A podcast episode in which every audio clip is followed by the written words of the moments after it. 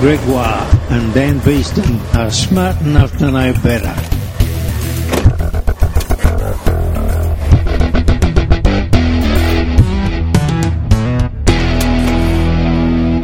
Welcome to episode 158 of Smart Enough to Know Better We're a podcast of science Comedy. and ignorance. I'm Dan Beeston. I'm Gregoire. And in this episode of Smart Enough to Know Better, I'm going to get pickled. So same as every week, I guess.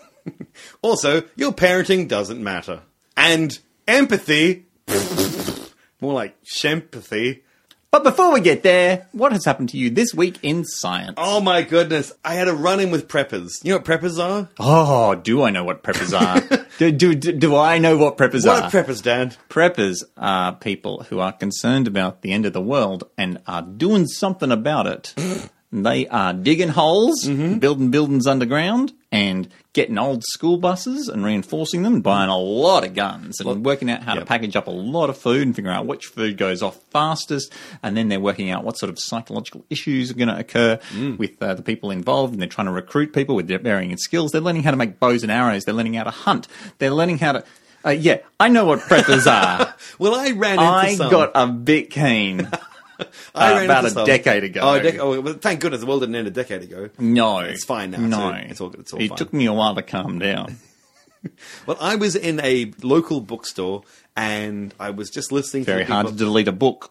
It's very hard to delete a book, but they- they, and these people were very nice-looking people. They're all talking to the man at the front counter, who turned out to be a prepper as well, and they were all talking about prep stuff. And so I was just kind of listening in because it was a really interesting conversation, and they were chatting about like what they were going to do and their plans, and and all the people in that group were obviously working together. They was they were loose preppers basically. They were, hey, if something goes wrong, then we need to meet at this point here, and then we'll all just go there, and we you know, and they're just discussing stuff.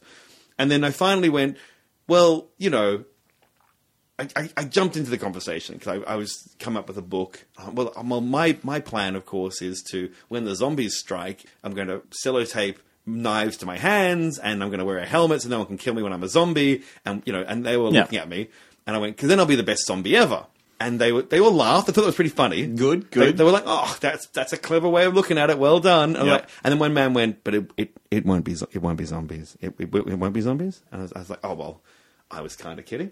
Uh, but thanks. And he's like, "No, They're not kidding. they- but they were very friendly. They, they laughed and they were just having a great time. And then so we had this conversation about what it's going to be, you know, the fires in Australia or the collapse of civilization, all these sort of other things, and what they needed. And I was talking about how they needed to have like double up on doctors or at least people with vet skills or you know sort of medical skills, and they needed people who have different skills. And I was like, well, how do I get involved in this amazing?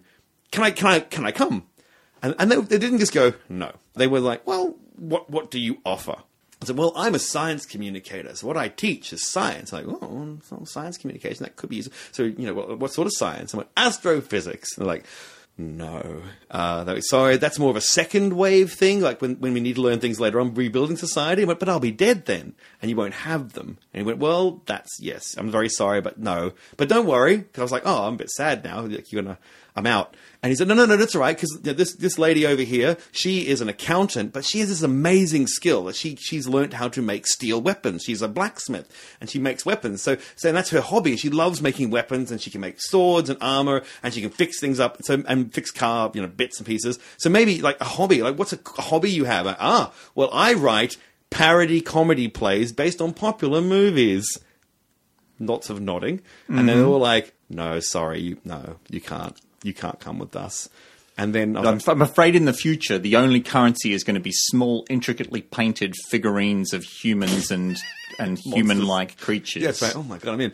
And uh, but, but then but then I sort of went, "Have you not seen Reign of Fire?" Where they men in that actually recreate Star Wars using common household items for the love of children. And he went, "Well, aren't going to be any children, so you know there'll be children later on." Uh, but and I went, well, I don't think you'll get any children if you haven't got a somewhere to take your bow. So you know you need to have a man who runs the little theatre. Look, we like your gumption, but no, you're not coming. And I was Yeah, like, oh. people make out in cinemas, but when the when the actors are on stage, like you've been in plays, are there a lot of couples m- like macking on? I've only seen it once, and they were in the front row, and it was very distracting. Oh my god, the front row. Yeah, they were just kissing. They, and I, I don't mean like they were going at it hammer and tongs, but they were. It wasn't just a little kiss. It was like, oh no, they're kissing. They have no interest in what we're doing, and they just like snogging. Anyway, so unfortunately, my time with the preppers ended with us going our separate ways. And then, but me hearing this scary thing like, oh, well, we're going to go to this town. Like, what we're going to do is go to this town and, and basically ask them if we can stay there. And if they don't let us stay there, then we'll kill them. And I was like, mm. my problem with that was that town they're mentioning is a farming town, and farmers, you don't mess with farmers. They'll kill you. My concern is they can't be very good preppers if they're letting you overhear them. Well, they, they, they were just chatting all about all this stuff. That exactly. What sort of prepper shares that sort of? This is the this is the thing. Yeah, well, this is one of the things. My wife and I got pretty invested in the TV show Doomsday Preppers, and we were like, these guys. Some of these guys seem pretty ready, but not ready enough to say no when a TV crew says, "Can we show everyone your shit?" yes. Yeah. Like there's a guy and he's he's got like holes underground where he can just vanish. In, he'd be in a field and then boom, he's in a he's in a bug out hole And he's you broke his can't leg. find him. No, uh, not a not a pit trap. Although they do do them, but a, like a like a they lift the lid off and the Yeah. Mm. lid is covered in grass, and then he climbs down a ladder and puts the lid back on. You can't find him. He's just one bit of a patch of earth in a big field full of earth. So you, if you're chase, if you're be, if he's being chased, he can just duck out of you down a hole, and people just run across the top. They'll never s- they'll never know. Good. But then he goes on TV and goes, "Look what I did!" Yeah, yeah, yeah, yeah. idiots. Yeah, there you go. So, so wherever Dan lives, wherever that might be in the world, there's you're not going to talk about your your prep situation. Oh, just give him the fucking coordinates. That's what you want to do. Maybe Maybe That's what people- all this podcasting stuff's about, so yes, people can triangulate my bloody location. I think people. Should, what's funny is people forget that what you need is people. People forget you need people, and not, and not people to necessarily have magical skills, but have a society. Because I don't think I want to live in a world where you're like madly polishing your bayonet so you can fend off the next attack of the mutant people who don't know about your pit trap in your cornfield. But then again, they'll- they're the people who'll start the world again or something. But they won't. They won't. They'll Can just- you imagine a world that was sired by doomsday preppers? Oh, Oh, just- it's not worth living No, in. no, it's not. And it won't happen because what happens is people with governments who can perfor- actually talk to other people and form little conglomerations of nice people will win. Because this is the thing I find funny about we're going off topic here, but those silly movies, um, was it Dawn of the Dead? Not Dawn of the Dead, um, Walking Dead, and that sort of stuff. It's always like. We found another group of lunatics who eat flesh and stab each other, and everyone hates each other with a burning passion. And then they kill all those people off, spoilers. And then they go to the next one of another group of people who murder each other. This time there's a bit of rape involved. And you're like, what's going on? And it's just, but in the end, you're going to find the people who are nice, but it's not going to be, anyway, it, it, it was fun. It was fun while it lasted. I enjoyed my chat with the preppers. That was my week in science. My Week in Science, Hmm. our podcast was featured on another podcast called Castology. Ooh. Friend of mine, friend of ours, been in, been I in just- our ridiculous plays. I just know her. I don't know. okay, associate of Greg's, friend of mine. I'm sorry. I'm sorry, Liz. It's not true. secret concubine of mine and an associate of Greg's. Whoa, whoa, whoa. whoa. Gosh, she'd hate to be called a concubine. I, I don't know. Uh, it, it has that sort of sexy feel, courtesan. Uh, maybe, eh? Uh, Let's, uh, let's ring her up and I think find she- out. I think she'd hate being called your concubine. Oh, but- God, oh, she would, she would balk. she would not be delighted. So, look, I'll just trim it out of the podcast. She'll never. But yes, she's got a podcast where she and her friends review podcasts. Hmm. Very valuable podcast if you're running out of podcasts, which doesn't seem to be a very common problem. Hmm. I have just so many podcasts. Although, admittedly, half of them were from listening to her podcast. Oh, there you go. It's worked out quite well. Yeah. One of the podcasts they reviewed just recently was Smart Enough No Better. Ooh. So you could get along there, look up a podcast called Castology, and look up our episode. I'm not going to give you all the details. You can- you can- no, you know what? There'll be a link in the show notes. That's Yes. how this works. That's how this- it- I don't have magic. to stop the podcast and look shit up. I just have to tell Future Dan that's his problem. he's editing this right now, and he's like, "God damn it, past Dan!" Why are you so sexy, past Dan? Only by comparison. Poor aging Dan. Future Dan. Oh, aging future Dan. Your telomeres are so short compared to past Dan. Ugh. Ugh. Telling me about it. Oh. Ow. Ow. Oh, everyone hurt. We're at a certain age now that many of our friends have. Look at my children. telomeres. Look at them. There's nothing to them. Television. Fucking held That's together lovely. with duct tape. like a Manx cat. Do you know how long it Stubby. takes to duct tape the end of telomeres? A lifetime. I think we should just stop there. No, um, if you have many friends who are parents, and so everyone's got children, some of them are adult Hmm, friends. children. Secret concubines. right. So many with older kids and younger kids and parenting. I so I hear a lot about. We haven't got any children. We're total, total monsters. like a fictional one. You- oh yeah, of course. How is Fictional baby. How is um your fictional child? I've forgotten your name. Fictional child. Oh, I don't remember naming them. Oh okay. They had a name, didn't they? Kevin was it Kevin? Oh, Jason. Jason. Jason died. Remember? Oh my god! Sorry, sorry to bring that up. I'm sorry. yeah, Yes. they're real. I can't believe you. Oh, Oh, that's right. wow. Oh, I'm sorry. But the new one you haven't bothered naming. We don't know what they're like yet. You know. Because Jason was not a Jason. No. he was not obviously not a Jason. We we we went too early on that one. Right, okay. Actually, kind of for the best that he passed away. Wow. Okay. Anyway, so Dan's a te- obviously a terrible parent, and and I'm just not interested. And so, but we've many friends. I don't think you can tell me. I don't think as an as a parent, oh god, a non-parent can't tell me that I'm a bad parent. of an imaginary parent. You're an imaginary parent. Yeah. Yeah. Yeah. Yeah.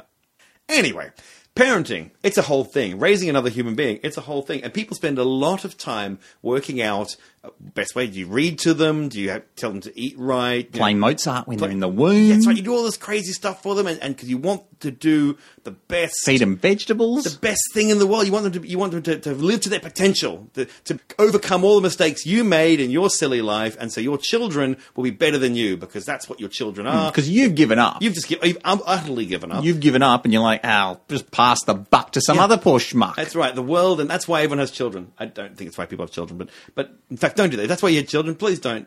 Anyway, the point of this is they just love fucking. Yes.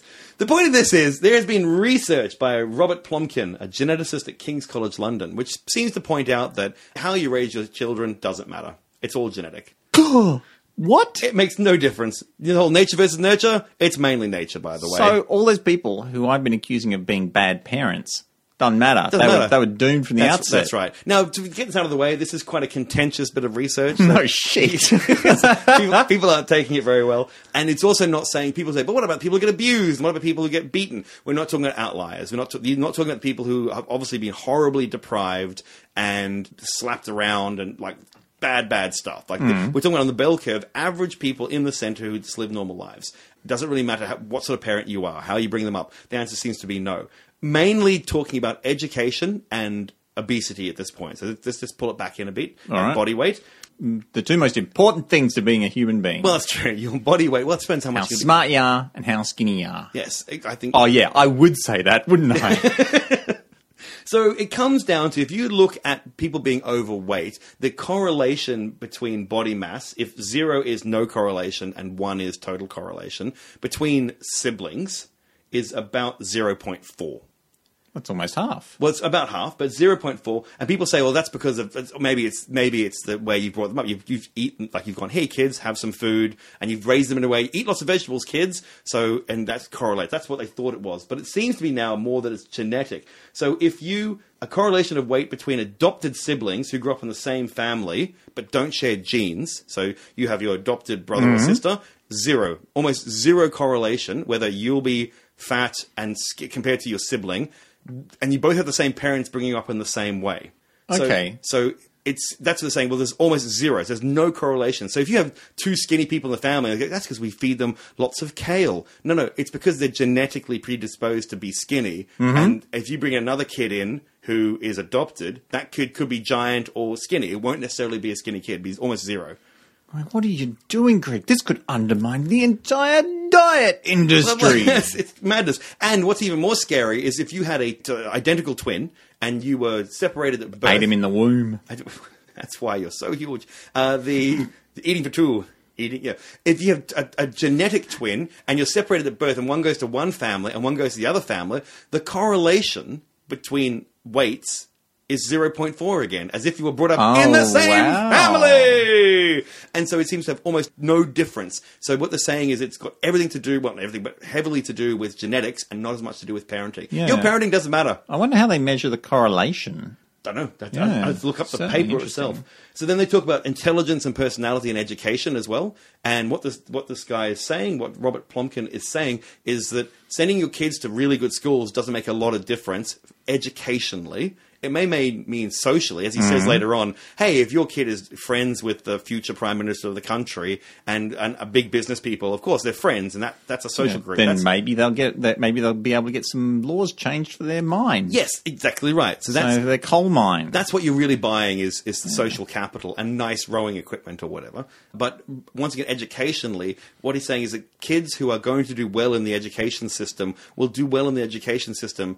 The correlation is not there. They do better in private schools, in these amazing colleges. Those sco- schools do better because they go find those kids who do better and get Mm. rid of the people who don't, the people who normally drop out and are angry and sad. It's it's or, or take drugs, take or the wrong drugs. drugs. Or the- yes.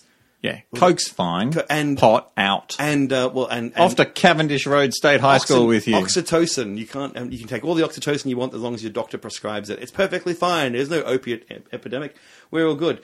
This doctor is saying, just enjoy your kids. Enjoy your kids. Spend time with them. You do the best you can because you don't want them to be bastards. Uh, it's saying he said that. Let's, Yeah, what about things stuff like empathy and just being a kind person? well, like I'll get onto that later on in the podcast. oh, I, I look forward to that. I, I assume it'll go well. It all go very well. The, the other one is saying if, if his take on it is, let's say your he, he talks about your son likes to hurt his sister because he likes to hurt things. That and he said that's a genetic thing or that's that's built into his personality. Telling your son not to hurt your sister is great and he'll stop, but he hasn't stopped because you've changed his personality or who he is. You've just put a control on him, which society requires. This guy's a bit of a. It's getting a little bit into eugenics. Can you, can you feel the eugenics? We're creeping around the word. Thought I was eugenics. getting excited. Yeah, we're getting a bit eugenic and that's why people are like, you have to stop speaking, Robert Plumkin. So anyway, that's it. So enjoy your children, do the best you can. If your children turn out to be garbage, it's not necessarily your fault. It's just your bad genes. Stop having kids. Bye bye free will. If you're the sort of person who's like, oh, maybe I shouldn't have kids because all these terrible things in my genetics and problem, don't. That's eugenics, baby. And maybe if uh, some kid is really playing up, don't do death stares to the parents. That's not going to help. Just clip the kid on the ear. yeah, cut them off at the telomeres. It's not their fault. The kid's just a. C- What is their fault? They passed the genes down. they're probably a. C- at least half a. C- We love all our friends with kids. we liked you more when you didn't have them. Yeah, you're much more fun. Less defensive about our ideas about parenting. I I look forward to the emails. Speaking of just jumping down a hole. Fast food options are usually deep fried chickens and burgers. Oh, You're. Hmm. Ooh, whoa, whoa, whoa, you're a vegetarian. I like deep fried things though. Baby, fat and salt. Yeah, well, there probably aren't as many fast food options for you. No. Lord of the Fries. Have you seen Lord of the Fries? That's chips, isn't it? That- oh, it's it's faux meats. They try and make burgers. Brisbane just got one. They've had one in Perth for a while. I had tried it and went, it's just because you've deep fried whatever the hell this patty is, It- and that's fine. But I went, it's just salt and you, you've hidden the the batter, Salt and fat. salt baby. and fat. That's all it is. That's fine. You can make Brussels sprouts taste good. Yeah, people Salt and fat. People keep talking about it, going, "Oh, it's so amazing! It's just salt and fat. You're eating salt and fat, which is great. Don't get me wrong. Hmm. Inside of my arteries, full of salt, and the outside of my arteries covered in fat. That's, I've separated the two. Clever. Clever. That's called a balanced diet. Hmm. It is. And you get stuff like falafel and pizzas and hot chips and stuff. But you have eaten fast food burgers. Yes, I have. Are you a pickle guy or a no pickle guy? I know. I, I like gherkins. Yes, Gherkins. Uh, yes. Oh, look at Lord Fauntleroy coming in from the continent. Gherkins. Well, because pickling is a process. Gherkin is the thing. You, you have pickled gherkins. You can have pickled onions. Do you call pickled onions pickles? no, Well, then, then why do you call pickled, pickled gherkins onions. pickles? because they're pickles. No, they just they're pickled gherkins. And are they gherkins or are they cucumbers? well, the ones I have. are What's a pickled gherkin? A, gher- what's a? gher- It's a. I've only ever seen a gherkin in- in context but to pickling, but I thought that you pickled cucumbers to get pickles. Gherkins aren't cucumbers. What's a gherkin? It's a whole separate vegetable, I hope. Jeez, oh well, I, I can hear, I can hear note taking, and I can hear time code. like It's- Gherkin's a separate thing. And it's, it's also a warrior who worked with the British that had little curved knives. really? No, they're called Gherkins. It's a, All dumb- right. it's a very dumb joke. Oh, okay. Did they wear wigs for their pubic hair? That's a merkin. Yes, it is. Yes, it is, my sir. What's what's happening? No, it's not Merkin. It's from the. I'm Canadian. okay. but am, have I had a stroke? Have you had a stroke? Or we, are we just? Has there been lots of oxytocin released into the We're, room? we're both locked away in a mental institution, and we think that we've got a podcast. Well, you can get your gherkins, Yes. or your cucumbers. Like Uh, pickled gherkins. Yeah. Yeah, They're- it's really easy to make pickles though. Hmm. To pickle something, you boil three cups each of water and vinegar, and two and a half tablespoons of both salt and sugar. Mm-hmm. You cover your cucumbers or your gherkins in your brine, and you leave it in the fridge for 24 hours or longer. Mm-hmm. That's pickles, baby. I think That's pickled gherkins. Got it. I do not like cucumbers by Right. themselves. Yes. They are the worst. Right. They're like all the worst parts of watermelon. Watermelon's amazing. Fucking hate watermelon just to start with. And then you take out all anything redeeming about a watermelon, and that's a cucumber. Yeah. But pickles, love 'em. love them. Now, you can pickle anything asparagus, beetroot, capsicum, blueberries, cauliflower, carrots, cherries, fennel, ginger, grapes, green beans, mushrooms, onions, parsnips, peaches, peppers, radishes, rhubarb, strawberries, squash, tomatoes, turnips, and watermelon. Nice. It feels like one of those things you go, we have to store this food. We have to store it. Otherwise, we will all die in the winter. We have all the watermelons now, but they will rot in a week. Yup. Pickle that son bitch. Pickle it. And then we survive for the winter. Ah. That's why. That's why. That's true. That's why you. That's why everything was created. That's why. Pretty much. Yeah. Salt, Cooking things. cooking stuff, Um, salt, all the good stuff. Yeah, yeah, yeah. Came out of necessity. Yeah. and we survived because we liked the stuff that stopped us from being poisoned. I guess. Yeah, yeah, Like if that's- you if you yeah. really like raw stuff, but you weren't really into salt and acid and pickling and stuff, Death. you died. Yeah. But if you were like, oh, I love when stuff's a bit salty or acidic, then you last a little bit longer. Your kids last a bit longer. Bob's your uncle, Mexican. It's genetic. Look at that. Look, like feeding your kids bad food. Genetic. You're doing well. Yep. Okay. Now you can flavour it with spices and herbs. Dill is a favourite Mm. when it comes to gherkins and cucumbers. I hope, I hope you're right about gherkins because I've folded that into the whole thing. I've looked it up. It's a different sort of. It's, they're both part of the gourds. They're both a gourd. Do you want to? Do you want to look it up now? Do you want to say? it? What's a raw gherkin? Like, what does There it you go. taste like? Oh, they, uh, yeah. Same thing, They right? both belong to the gourd family, Curcu- Cucurbitaceae, and the gherkin is often called a miniature cucumber, but they are different things. Oh, there you go. There you go. This is tasty enough to know better, but this podcast is smart enough to know better. Mm. So, what's so good scientifically about pickling? And you have hit the nail on the head. Damn. Keeps people from dying. Good. Turns your food stuff acidic, which means bacteria can't get a foothold. That's what it's for. Right, right, right. Okay. The acetic acid burns the bacteria and inhibits its growth. Is that the antacid? No, I don't mean that as in as an antacid. That's not what I mean. But is that that's formic acid, which is where's acetic acid Yeah, come for- from? formic acid is from ants. Ants. Okay, what's acetic acid from then? I'll get there. All right, all Look, right. it's vinegar. it's a journey. It's vinegar. Okay, right. Okay, right. Okay. So acetic acid burns the bacteria and inhibits its growth. This is opposed to salting meats, where the salt draws out the moisture of the bacteria, Hmm. but the salt in your brine is doing some of that too. So jerking meat, what do they call it? Jerk, yeah, Yeah, jerky. Jerky is dried meat, isn't it? Yeah. And, and Bacteria is the stuff that turns your food rotten. Although bacteria is also the thing that makes vinegar. and cheeses. Yeah, That- Is that bacteria or is that? That's mold. Ah, s- sorry, mold. No, there's bacteria. You can get bacteria Okay. needed for cheeses, I'm pretty sure. It's culture. Vinegar is fermented grain or fruit, and it's the bacterial process that actually creates the low pH. Isn't that weird though? You go, ah, this fruit's gone rotten. I better pour more fruit in it to stop it going rotten. Yeah. What's the thought process behind that madness? This makes quick pickling a really valuable process if you got too much food and you expect to not have enough food in the coming months. It was invented around 2500 BJ in the Indus Valley BJ. before Jesus. Oh, okay, nice. Yeah, hence the phrase kneel down, BJ. Okay, the Indus Valley is where the border of Pakistan and India now lies. A Nice. little bit of levity there, ladies and gentlemen. The acid crosses the bacteria cell membrane, breaking the bastard down on a molecular level.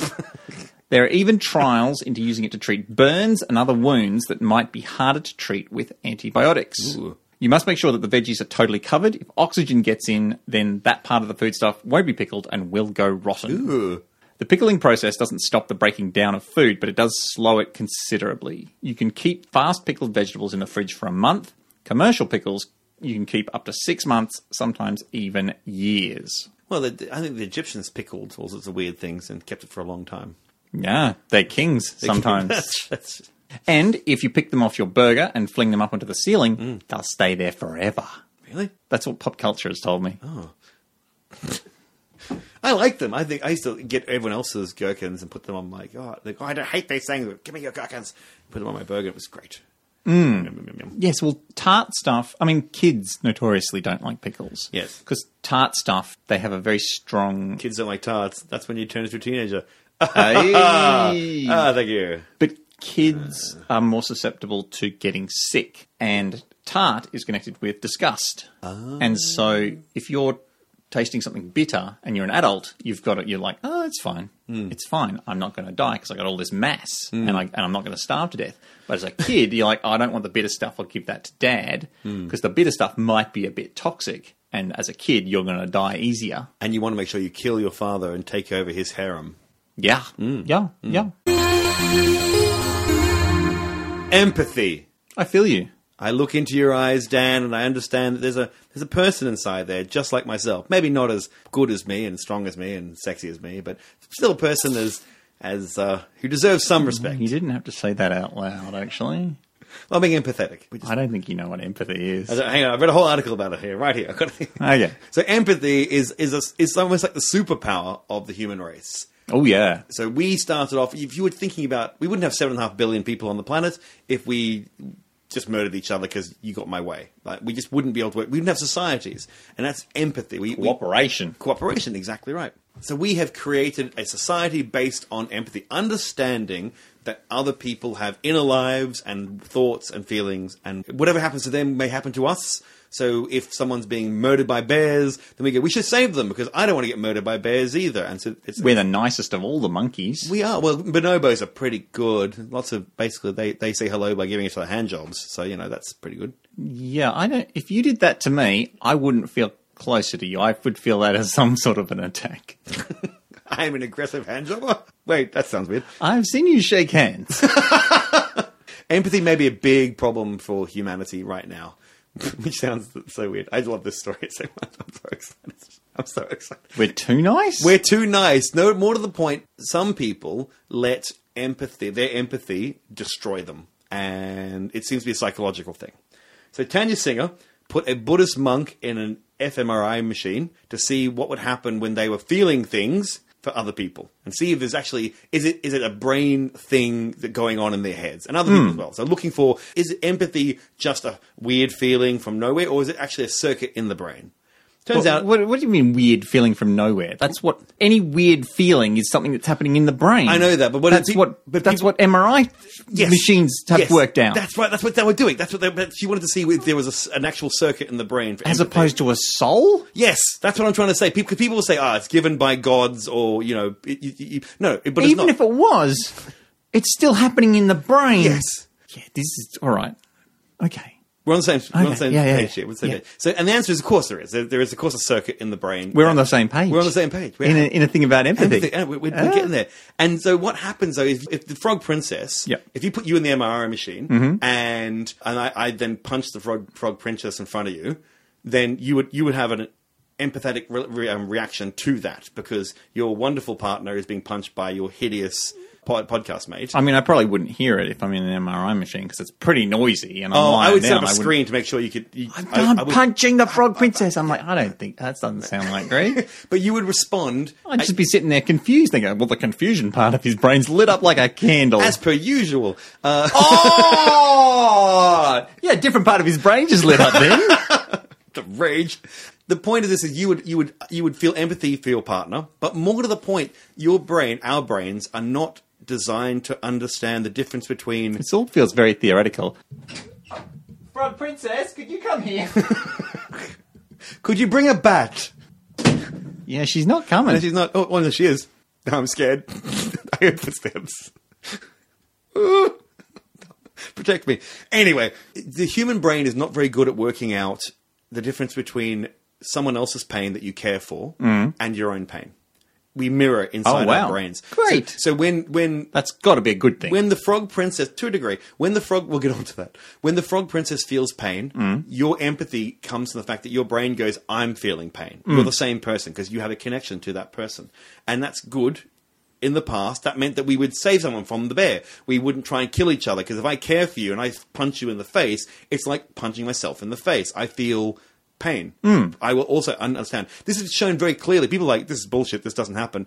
This is shown very clearly with babies if you put a whole lot of babies in a room and poke one with a stick, I'm a very bad parent, then it will start to cry.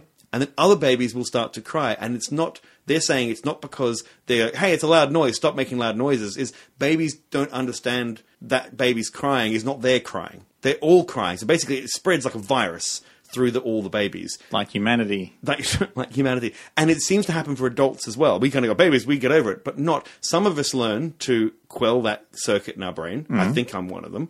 And some people don't. Some people, you just feel everyone's pain.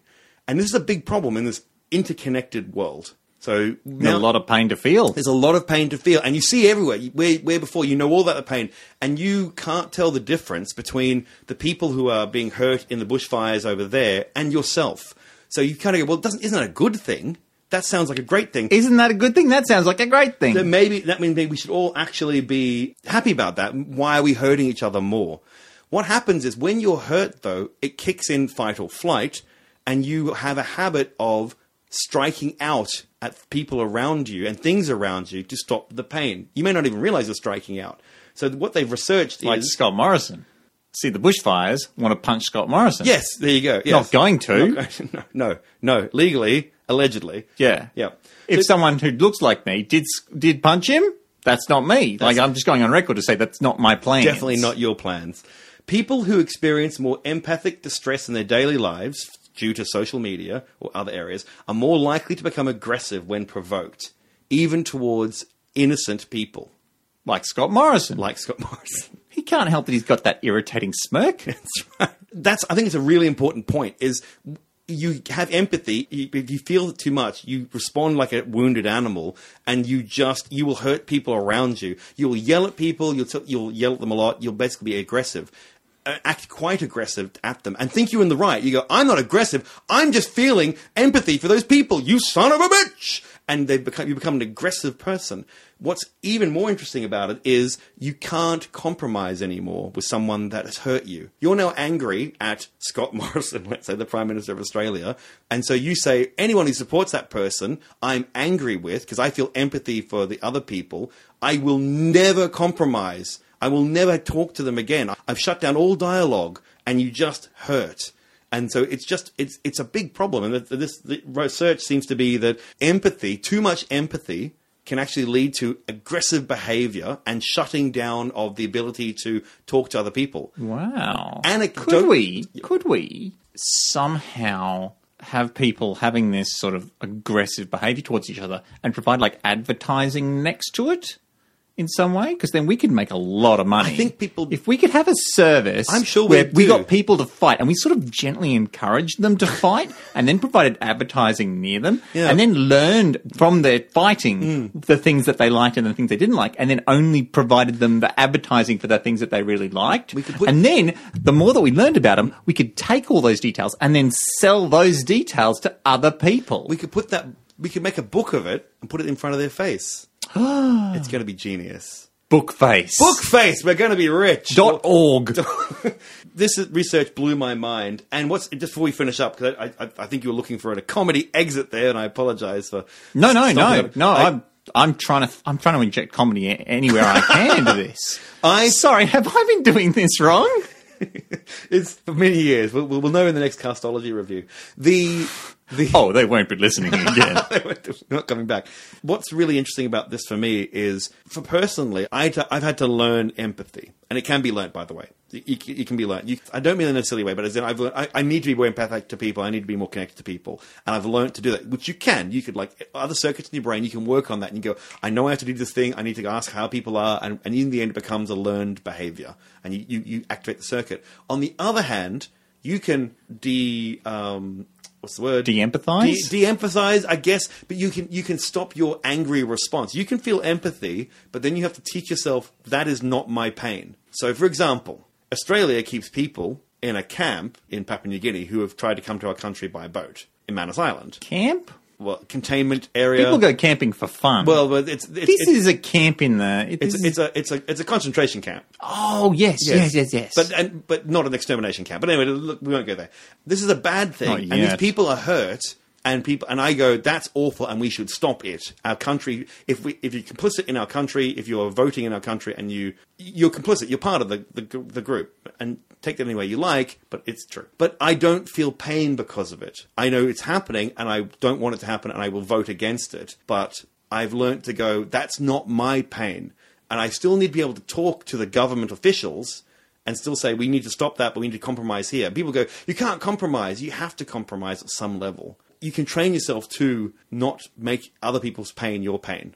It's super important. I really believe it's super important. And it's not mean let the Nazis do anything you like or it's it's understand that people being hurt in front of you isn't you and you have to stay agile in your mind and you have to stop shutting everything down and being aggressive to those around you.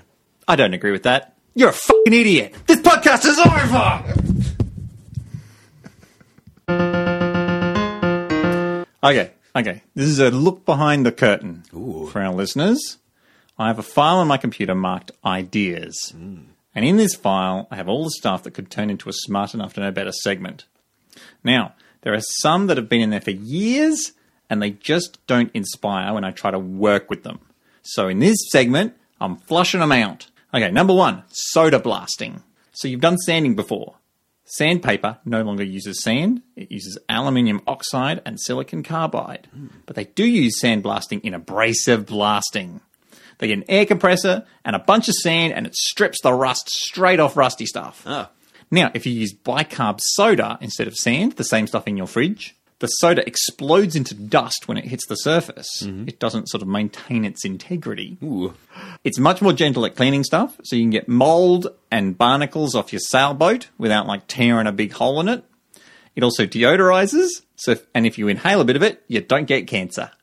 Yay. Oh. No jokes, no stories about how to use that to strip hair off a dog or something. No, no, it's all good. That's Yeah. just it's, I just it's nothing to do with it. You couldn't even use it on the smarter and better comedy blimp because it would just rip our sales apart and we'd just plummet to the ICCs below. Y- Well, I mean those Sad. I mean those sails are of cast iron, aren't they? Like the, the, the bladder is cast iron, I thought. We're using cast iron, but there's our problem. Well, it's rusted solid. I, don't, I mean, that's, that's what the brown is, isn't it? Yeah, yeah, yeah. Good point. Yeah. And, and look, if it crashes to Earth, that's only a couple of feet. It's it's not good at altitude. okay, number two, they use nitrogen to keep food from spoiling. So you fill a bag of crisp chips, Mm, crisp, chi- oh, crisp well done. chips, Well done. with nitrogen, and the bacteria can't grow. The sugars and fats don't react either. They need oxygen, and nitrogen displaces the oxygen. And if anyone tries to stow away on board, dead. Yep, Problem solved. Again with the airship stuff.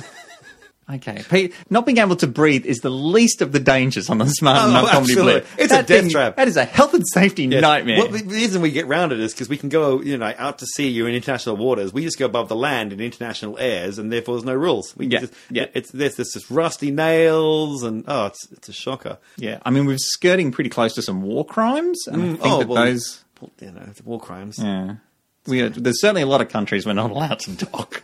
Let's just put it that way. By dock you mean plummet at speed. Yeah, not interface penises. Yeah, Wow, what?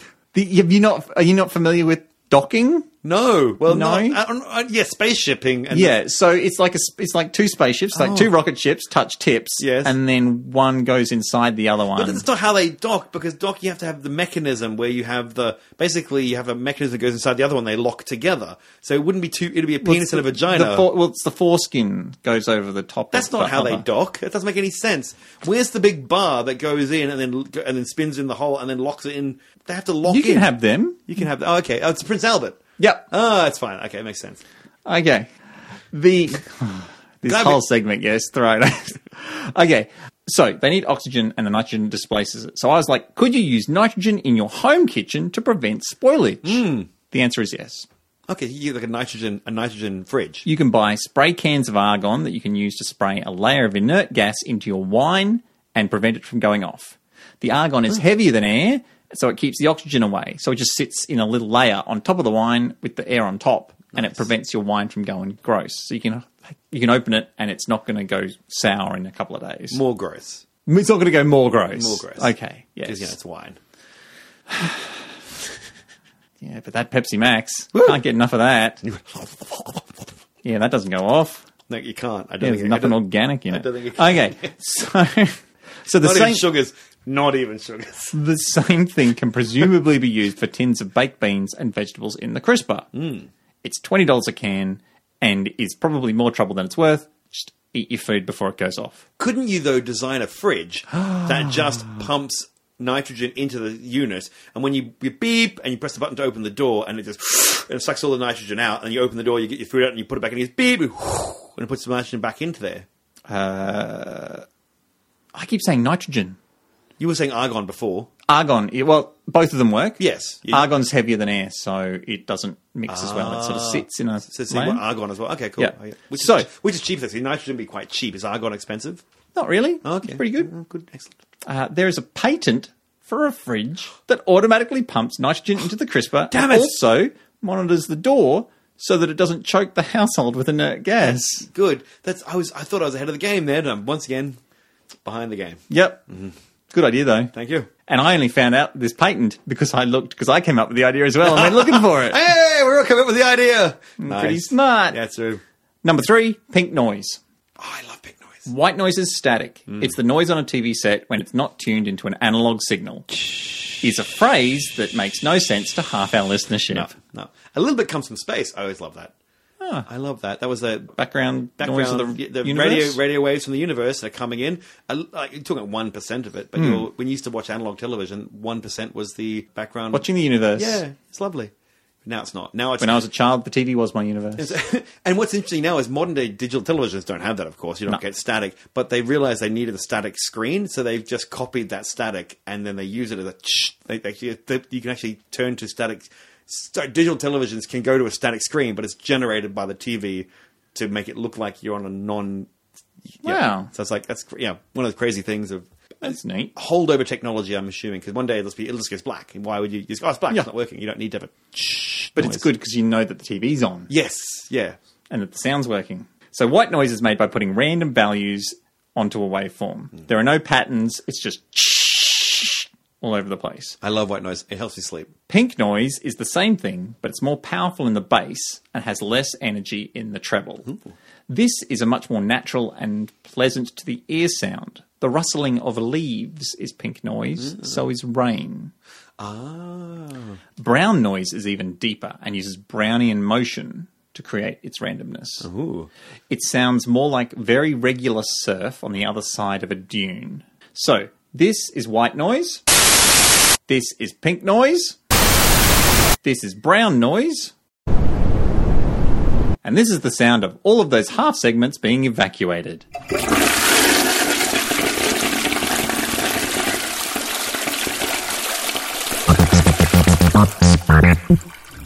Okay, welcome to the Walk of Shame, where you, the audience, call us out and tell us, hey, when you said that thing, you were wrong, and everyone wants to be right. And we go, yeah, we love being love wrong being right, and yeah." discovering how to be right. That's right. Yep. Except when it's front, in front of a bunch of people, and then we're embarrassed and shamed. and we never try again. shame is stupid. I hate shame. Very valuable part of human culture. Well, it is. It's, it stops people doing violent stuff. And then, Yeah. yeah. But but still. Yeah. I think we over shame. You shouldn't feel shame all the time. no. No. No. I mean, some people should. Okay, so Al Batson. Yeah. Yeah. Al. Hi. Hi. Al. Okay, throwaway line from Greg at the start of 157, talking about Australia no longer being the largest island because we are a continent. You said all places are an island. Now, Al spent a good while trying to get his head around this statement. He linked to a list of landlocked countries, in, of which there are 49. Ooh, okay. Landlocked countries have no coastline on the ocean. They are surrounded by other countries on all sides. There are two countries that are double landlocked, meaning that they are surrounded on all sides by other landlocked countries. Oh, no. They are Liechtenstein Ah, yes. and Uzbekistan. Oh, okay. He was also interested that the definition of a continent is very contested. Mm-hmm. If you said they have to be connected, then Antarctica is a continent, and Australia is a continent. America is a continent connected by a spindly bit at Panama. Mm-hmm.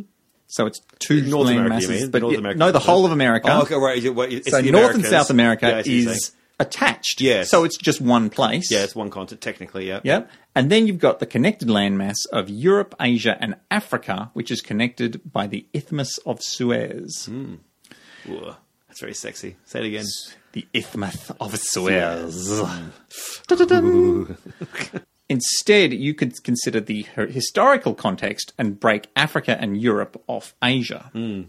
But if we ignore that and we pop back in time, a tiny, tiny, tiny bit, not very long, the Bur- Bering Land Bridge connects Asia to North America. And then you've only got three continents in total. But that's got to do also. I'm going to kick in there, Al, and say recently we did a story a couple months ago now about how New Zealand was the Zealand continent, and, and so we've talked about that in the, in the, on the podcast. You could consider tectonic plates. Yes. This would make New Zealand a continent too. Yes, that's right. And it's the biggest mass on the Zealandia plate. we've talked about this. We brought this up Yeah, already. We've I know. yeah, that's right. We've done this. We've done this, Al. We've done this, it's a- Yeah, You don't, have to do, you don't have to do a lot of research, Al. Just listen to the podcast. you just have to go, you said all places are an island, and not all places are an island. That's true. Okay. But there are very few definitions of a continent that don't. And also, he's, this is not the calling you out. This is the rabbit hole that he fell down. Oh. good, this is good. what we Oh, caused. Sorry, I'm feeling too much empathy there. Sorry, Okay. Al. Sorry, Al. There are very few definitions of a continent that don't include Australia, Mm. and there are no definitions of Greenland that refer to it as anything other than an island. Mm-hmm. Turns out the word continent has about the same value as the word glue. It's a good word for monkeys to get them started on what they're talking about, Yeah. but could require more precise language in certain circumstances. But the phrase island continent, Mm-hmm. I mean, any, is that in any way making things any more clear? Mm-hmm. I say, let's ditch it. Fair enough. Now, your point, Greg, is that at some stage, no matter where you are, you can walk to a coastline and then walk all the way around the landmass. Mm-hmm. At some point, everything is surrounded by water, and so all places are islands. That's, that's, that Mm-hmm. Yes, was what you were yes. getting. I didn't at. really care about politics Yeah, and human human lines on maps. The moon, Venus, What on earth? Beetlejuice. I would say that not all places are islands, and that actually most places are not islands. In fact, if you adjust for outliers, I would say no places are islands. and indeed, if you consider space to be a place, i.e., to go to space, well, then nothing exists and there's no point to anything. Thanks very much, Al. Happy New Year, Al. Fucking Batson. Beautiful research. Love it. Love it. Love it. Love it. Steve Stewart. Hi, Steve. Episode 47. Greg says on the three year anniversary of Smart Enough No Better, oh, bloody hell. it's like 21 in dog years. Now, I think we need to claim fact bankruptcy or something. Yeah. I didn't even keep my business records back that No, far. no, no, no. So stop sending in Yeah. Walker Shames Seven years from ago. other Six- people, Yes, that's- effectively. That's, Like- right. No part of me is that same No person. part of me made that mistake. Oh, Yeah, that's right. Okay. that's not true either. Please Okay. don't send in a book of shame for that thing we just said. Okay. We know. So saying one dog year is seven human years Oh, no. is a poetic idea that communicates that humans live on average seven times longer than dogs. Yep. This is the point that you were making. Yep. Steve points out an article about how broken this idea is. Mm-hmm. Dogs are having litters of puppies when they're seven dog years old, and some live to 150 dog years old. Mm-hmm. So let's break all this down. yep. Average life expectancy for humans is 78 years. An average sized dog has a life expectancy of around 11 years, which is 77 dog years old. So you're bang on the head there. Yes. Okay. Dogs can have puppies at one year of age or seven human years. Humans can't have babies until their early 30s. Not these days, anyway. Humans can have kids pretty young. There are dozens and dozens of instances of 10 year olds having babies. Damn, son. There are dozens of instances of nine year olds having babies. Ew. There are nine Hang instances. on. Wait, whoa, whoa, whoa. Why is my response "damn son" for ten-year-olds and overnight? I'm, that's not. Everyone has a line. That's no, that's no, that's all wrong. Everything I just said that was wrong. Uh, no, no, no, Paging Dr. Freud. no, no. God, oh God, oh God. Okay. And, well, hang on. As, as an astrophysicist, oh, that's not going to help. As an astrophysicist, I can be out by a factor of ten. That's fine. It's, it's perfectly fine. That still doesn't help me. I'm still, I'm still going to jail. Everything is bad here. As an astrophysicist, no time is relevant until you're in like tens of thousands of years. That's so, okay. Yeah. Hmm. from your point of view, all sexual partners are children. Universally speaking. I'm very sad. Okay. Nine instances of eight year olds having Hmm. children, two instances of six year olds having children. Um, oh God. one of a five year old What? kid. Ah! Yeah, yeah. Okay, it's just And listeners, if you are going to delve into those, no. don't. Some very old dogs live until they're 20 years old or 140 in dog years. Yes. There are a dozen outliers above that in recorded history and some unverified on top of that. The oldest unverified is 32. Yes. And the oldest verified is 29. Their names were Chiller and Bluey. If those names sound familiar to you, you may have young children. Bluey Oh, yes. and Bluey's mother, Chili, were named after these two dogs. Oh my goodness! In in the TV children's TV show Bluey. Yep. If you haven't watched it, you go watch it. If you have children, I don't have children, but it's fine. And If you haven't watched it, you probably don't have children. yeah, that's right. Yes, but it's made here. Yeah, it is. It's, In and- Brisbane. And it's set in Brisbane, too. So, American listeners, if you don't under, go watch Bluey, if you want a good TV show, actually, but that's actually a good TV show for kids. Yeah, won some awards and stuff. yeah, yeah, I think it's- he got an Emmy. It doesn't, yeah, it's actually really, really good. So, yeah, support. We have a friend who's an Emmy award winner. Yeah, yeah, it's very exciting. It's pretty cool. Now, the oldest human beings live well over 110 and once to 122. Mm. And plenty of people have lived to reach 100. So it seems that dogs do indeed live longer than expected if following the rule of times by seven. Mm. Larger dogs don't live as long as smaller dogs, although larger humans don't live as long as smaller humans. Okay. Larger humans have more cells, leaving them more at risk of one going rogue and turning into cancer. Hmm. Their lungs are not as effective at dealing with oxygen intake, and their blood has further to travel. Big humans, not good. No. Now, while we've established the times by seven rule doesn't work for really old dogs, we're forgetting one thing. Hmm. Dogs have been bred for greatness. Different breeds live longer. That's how you get tiny dogs and massive dogs, Yeah. which gives me a really great idea, Greg. Makes me sad. If we could somehow breed out the weaker humans, we could create a super race of humans that could potentially live to match the same number that dogs are hitting. Hmm. So I think this is what Steve was suggesting in a very roundabout way. Okay. With his walk of shame. Yes. If we can find those weak humans and concentrate them in a place where they can't breed. Oh, no. Oh, So if there's a flaw with the idea, it's no. Steve's fault. Blame him. Good. Excellent. Okay. I'm glad. So, Greg, I'm not going to make you take a walk of shame for either of those two things. Ah. Oh, thank you. But mostly just because you're not a Nazi. Thank you. So maybe you want to think about this in a different manner. Hmm. One day for a human isn't seven days for a dog. A day is, pretty commonly, sun comes up, sun goes down. Hmm. Don't at me, Antarcticans. Does a day seem seven times longer to a dog? Now, to answer this question, we have to understand how we perceive time. We're pretty good with time. Hmm. We have memory and prediction. So we're able to create a narrative of the day and place ourselves within that. I sun came up, I had breakfast. I haven't had lunch, but I am getting hungry. It's probably about 11. Hang on, slow down, slow down. What? So the sun came up. Sun came you up. had breakfast. I had breakfast. So- I haven't had lunch. No, I, I This is get the story I'm telling I myself. just, but, but I have- just no, I don't understand this concept of you have breakfast when near the sun getting up. That's insane. What are you sick? Well, So- actually, I don't have breakfast until about 10, and that's only because my computer reminds me. Dogs don't do this. Hmm. They are stuck in the moment. They can't mentally time travel back and forth throughout the day. That's not true. That is not true. There's no way that's true. How do dogs dogs know where things are? Dogs know they buried something over there. They know that things happen at certain times. Well, you can train a dog, but you train it to sit. They can't remember where they learned to sit. They're not connecting the learning to the doing. It's a mental model of here sit connected with sitting and endorphins. How do you know that though? How do we know this? I, Um, I this this this is falling very much into dogs are machines, animals are machines that just follow programming. And I'm like, I'm dogs. Okay, for example, the- for example, um, a girl clumsy's cats don't see me for months on end, months on end. Yet when they see me, they respond. We kick off the relationship where we kicked it off before. So like they might not see me for six months. They know who I am. They don't go, "Who's that man we've never seen?" They respond. They know. They have memory. They know what I am. They do have memory, Years. but they don't have a narrative sense of memory. Like Oh, they okay. don't have like they, they can they can get you, but they don't. They're, at- they're not they're not able to do the storytelling thing of oh that's Greg I haven't seen him for months. Really? Well, this is the, the these are the- I mean there are All right. experiments that they Oh, did, Okay, all right, all right. but all I right. sort of didn't worry too much about those ones. I'm, I am, I am suspicious, but I go on, please. Well, th- you know what? You could check out our show Yes. notes. Just get along to smartenough.org and click on the I show notes. will. Now, there are other explanations too. They Mm-hmm. also have biological rhythms which cause them to act hungry when they are hungry.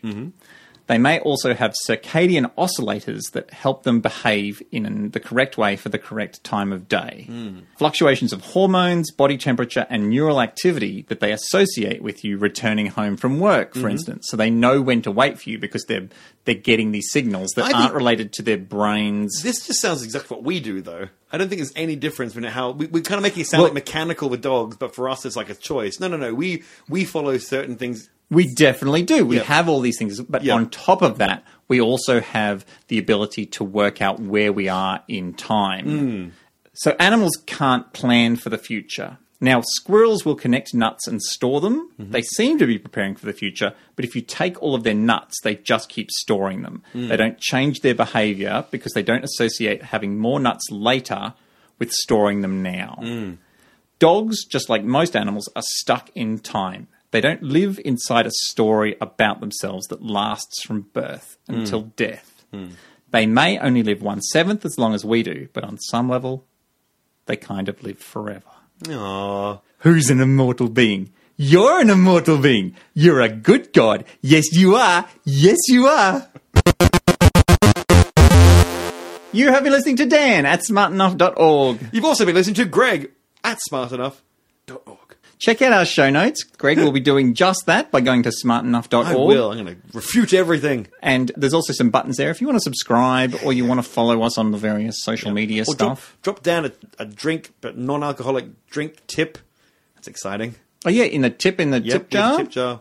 Or if you're like, oh my god, I need to get onto these guys' long tail and help them out over a long period of time, we're on Patreon, and you can help us out. It's very exciting. Yep. If you s- give us two bucks, then that's brilliant. Yep. Oh Thank you so much. If you give us five bucks, My goodness. we'll read your names out. Very true. I should do that now. Yeah, it's on. Thank you very much too, and thank you very much for the whole year Yes. as well. Oh my goodness. To Lindsay Jenkinson, Elizabeth Youngkin, Andrew Whitehurst, Matt Ewers, Morden O'Hare, Gary Heather, Enwe Go Into the Void. That's Steve. That's F- Now with his details again. okay, Andrew Potts, Ilana Mitchell, Phil Holland, Matthew Toy, Jack Evil One Dooney, Andrew Trousdale, Ava Greenbury, and Michael Barnes. Thank you so Ah. Thank much you, actually, for your honestly. attention and your money. That's right. Remember, if you don't want to pay, that's fine. Just tell someone that we're great. Yeah. Or you go, look, they're fine. They'll grow on you. That's now, fine some too. people are on the top tier. Oh my goodness. That means that they get to be abused by me every single episode. That's the thing. That's a thing. Thing we do. They're spending quite a bit of money Yeah, yeah. to have me do this. Quality abuse. Here we go. So, Eric Wilson and Al Batson have stated that I don't need to do that. Aw. They are smart enough's gift of Christmas socks and jocks, respectively. No. Also welcome and appreciated. Yes. Like a satsuma at Yes. the bottom of your stocking. Unless you don't like Satsumas. okay, Scott Driscoll, you've been a bad boy. I considered getting you coal, but instead I'm leaving mining magnate Gina Reinhardt under your tree. Deal with that shit. Dustin Fallon, you're a big star. In that you deserve to have a tree jammed up you. Tom Seary, you are the gift of a children's drum set on Christmas morning. Phew. Oh God. Oh. Mikkel Keita, you're an alt version of the children's song that normalizes bullying, where there is no foggy night and Rudolph hangs himself. And finally, Steve Stewart. Ho! Ho! Ho! Slut. We don't slut shame on this podcast. They're paying. That's his kid. They're not sluts, they're Don't- prostitute. I'm the, don't- I'm the prostitute. Yes. Yeah, what, what's, Oh, you're a damn it. sex worker, and don't yuck their yum. They're paying me to yuck their yum. No, no, no. it's- no, no, We're that- the yum. We're the yum. That's what I'm trying to say. I wasn't. I was. Yes. They want to be abused. It's got sexual. It's got weird. We paint. We have, surely there's a higher tier for that now.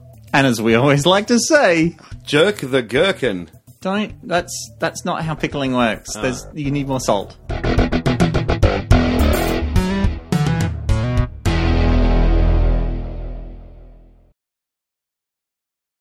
I, I, oh, I can hear, oh my god, I can hear myself. That's so weird. Hello. I found Uh. that quite disturbing. Hello. Yeah, I have to listen to you all the time. I don't- I always thought it'd be funny to like in the far, far future, and they can sort of make copies of people's personalities. If they can just download everything we've done on this podcast and just see what they get from us, just I'd love to, I'd love to be alive then and see the version of my, the, the tech version of myself that's made, and go, oh no, oh no, or oh yes, actually that's much, that's exactly what I was like. Well done. Hey, much more interesting Yes. than I was. That's right. Stand by, we are having technical difficulties. You're having technical difficulties. I'm having emotional ones. Is brown noise one that makes you poop yourself? No, that's the brown note. Uh, and it doesn't exist, does it? It's not real. Uh, um, there are forms of audio weaponry, oh yeah, but that's not pooping yourself. but I This don't. hurts. Burns your skin. Like that's the one that scares. Oh, that's microwaves. Sorry, it's different again. Sorry. Yeah. You can burn your skin with a um, an, like a like a nebulizer type thing. I've got a thing that it gets water and it vibrates at like a zillion things a second, a, cer- a ceramic disc, Hmm. and it turns water into water vapor, and it fills your atmosphere with like water vapor, and Yeah. it just hydrates your air. But if you put your hand near it, it gets really hot really quickly and burns you. Because that's what heat is. It's the transference of vibrations. Yep. So you're like, it's vibrating real quick. Molecules are vibrating. I'm hot. Yep. That's what, yeah, that's cool. Oh, there you go. I do like a, a fan to make white noise to block. I usually use it to block out noise though, because you can hear all the weird noises in the world and all the creaking and the groaning and the screaming and the. The Frog Princess got earplugs custom made for her, Mm. expensive ones, like 70 bucks a pop or something. And they were a bit hard for her initially, but now she wears them all the time and they are great. She can't, she's all of her problems about hearing stuff when she's trying to sleep, gone. I can't do that because I block out my hearing, and then my brain's like, "There's a murderer Danger. right next to you. Danger. You can't hear the murderer, but he's there with an axe." You can't hear the murder. It really freaks me out. I can't. Nobody can hear the murder. The murder of pop. Yeah. Woko shame. Woke of, sh- woke of shame. Woke of shame. Yeah. There's a, there's a Freudian slip. right after people have too much empathy. Yes.